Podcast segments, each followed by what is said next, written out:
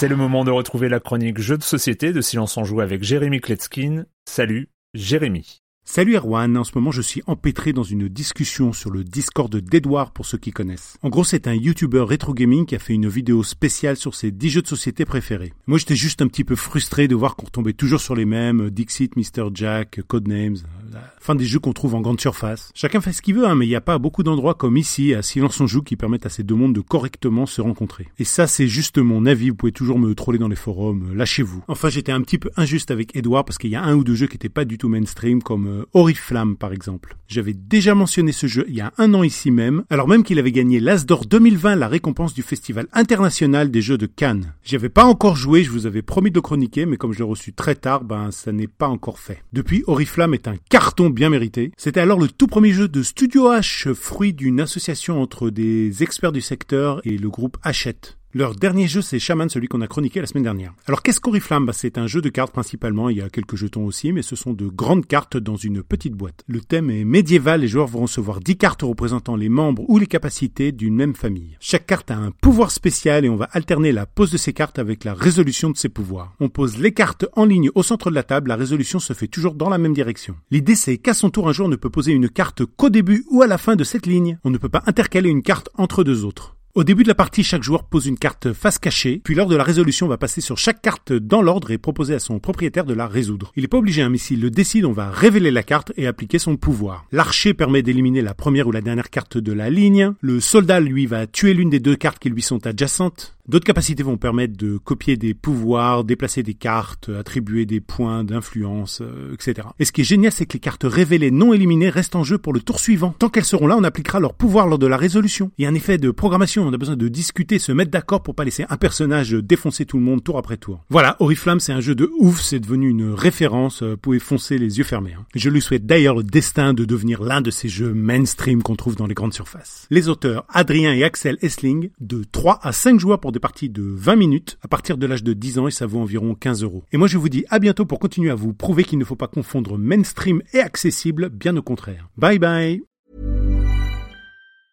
Ever catch yourself eating the same flavorless dinner three days in a row? Dreaming of something better? Well, HelloFresh is your guilt-free dream come true, baby. It's me, Kiki Palmer. Let's wake up those taste buds with hot, juicy pecan-crusted chicken or garlic butter shrimp scampi. Mm. Hello? Fresh. Stop dreaming of all the delicious possibilities and dig in at HelloFresh.com. Let's get this dinner party started.